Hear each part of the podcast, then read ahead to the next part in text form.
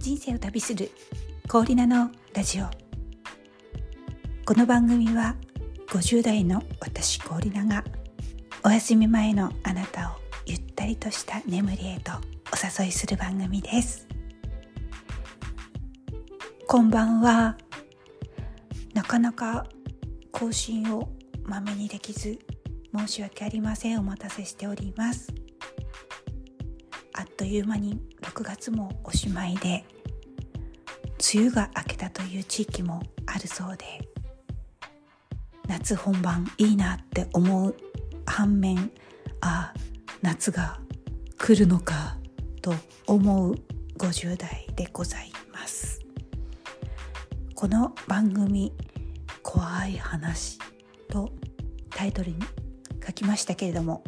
決して夏に合わせた怪談話ではございませんので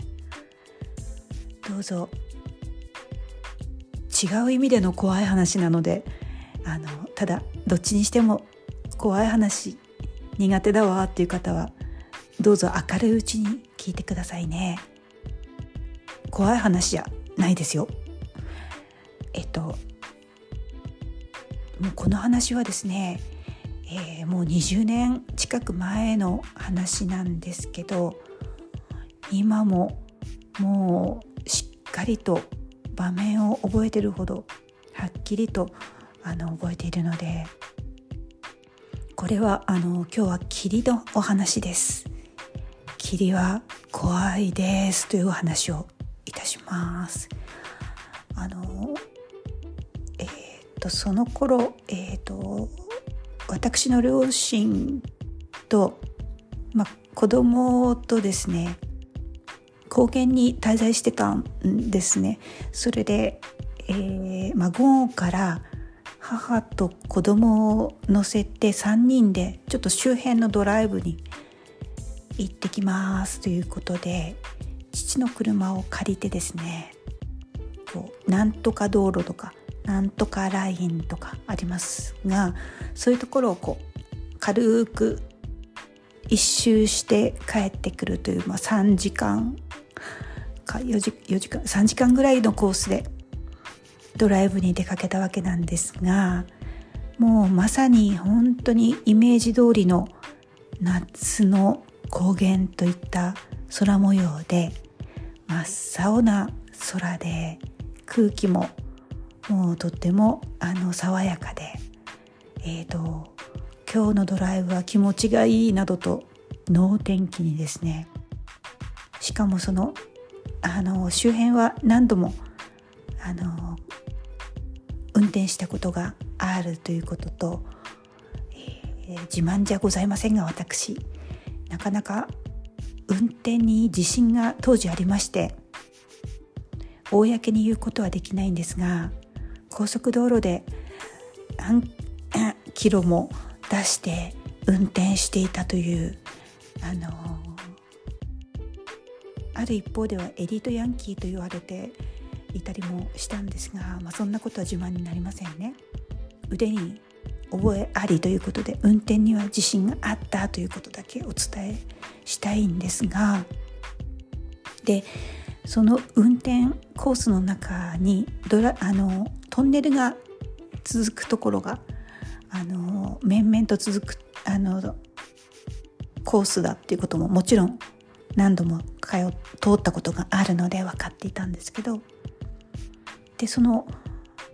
第一トンネルに入る手前にですねあの道路情報が出てて「霧注意」って出てたんですけど何と思ったんです。霧って何のことって軽く思ってたんです。あの霧っていうと季語はあの秋ですよね。秋の霧も多いんですけど夏も実は多いですよね。あの大気中すごく水分を含んだあの空気が湿ってで夜のうちに雨が降ってで朝のその強い日差しとともに湧き上がってくるっていうことなので夏も霧って多いけどその頃の私って、まあ、ちょっと自信過剰だったのかもしれませんね。でまあ霧って出てるけどもし通行できないほどの霧なのであればこう道路も閉鎖されるでしょうしいつもこの道路そんなことなかったしっていう軽い気持ちでですね。まああのそのままトンネルなので U ターンするのもなかなか難しいわけなのでそのまま突き進んだんですけどトンネルをこう一旦抜けてまたすぐあのまたトンネルっていうそういった道路のあのご存知でしょうかね。でどんどん突き進むうちにだんだん湿度が上がってきて、えーと、時々こう外があのトンネルの外の山間部が見える時に真っ白だったんですよ。あら霧の中走ってるってだけどトンネルを抜けるまでのことだとまた自分都合で考えていてですね。で最後のトンネルを抜けた途端ですね。真っ白な世界に入ってしまいました。もうもう怖いどうしようって。あのとりあえず車のライトをつけました。そうでなければあの後続車がぶつかってしまう恐れがありますからまずは常識として。で霧の運転の時ってあの黄色いフォグランプっていうんですかね。あれをつけるのが効果的だってなんか JAF 名とかなんかで読んだ記憶があったんですが何せ父の車で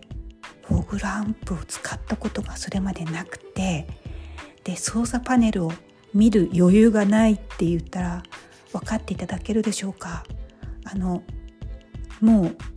霧の中なので目を離すことができないんですよ。もう雨より視界が悪くて前を走ってる車のテールランプっていうのかな？赤いライトをもう目で追いかけるしか運転できないっていう状況だったんです。もういやあんな経験はもうとにかく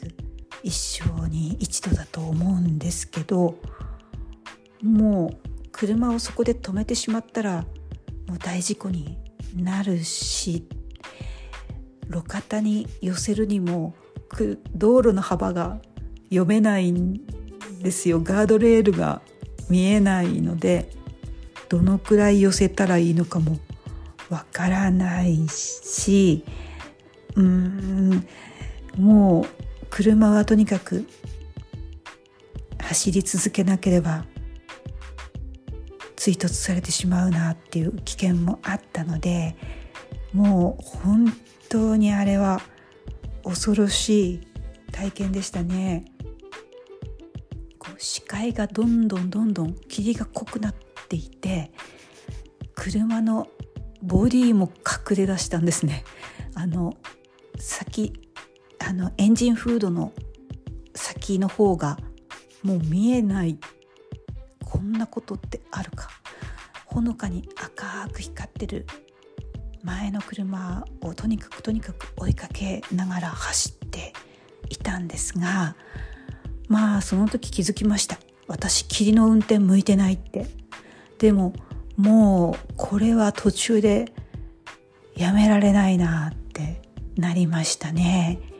どうしよう。ハンドル操作をちょっと間違えたら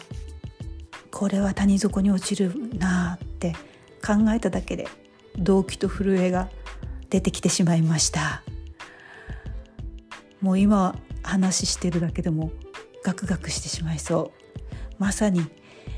五里夢中という四文字熟語はその時まさか思いつきませんでしたけども。その絶対絶命の瞬間にですねふっと左脇に駐車場が見えたんです。よくあの見晴らし台展望台とかのところに無料駐車場があったりするんですけどたまたまそれを見つけることができてすかさずそこに車を入れました。まずは気持ちを落ち着けようと思ってそれで一旦車を止めて車の外で深呼吸をしてああでもどうしよう。霧がどんどん垂れ込めてきて深くなってるって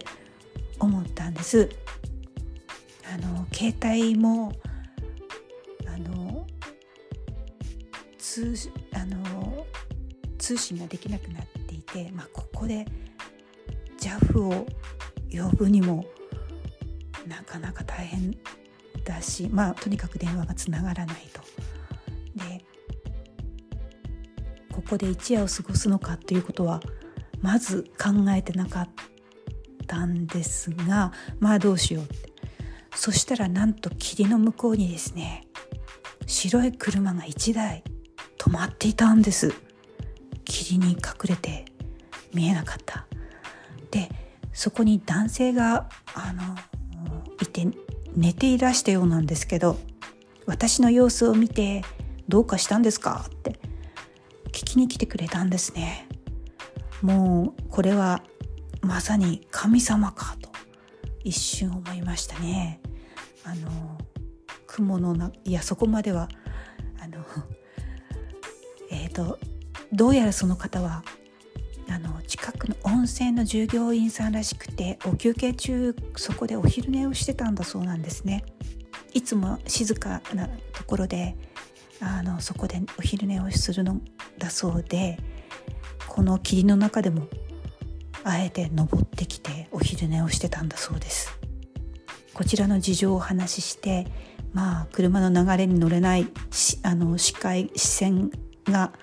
あの視界が霧に取られてしまって運転が難しくなったっていうことをお話ししたらあのナビナビゲートするのでよかったらあの峠一緒に降りましょうって言ってくださったんです。まさに天の声。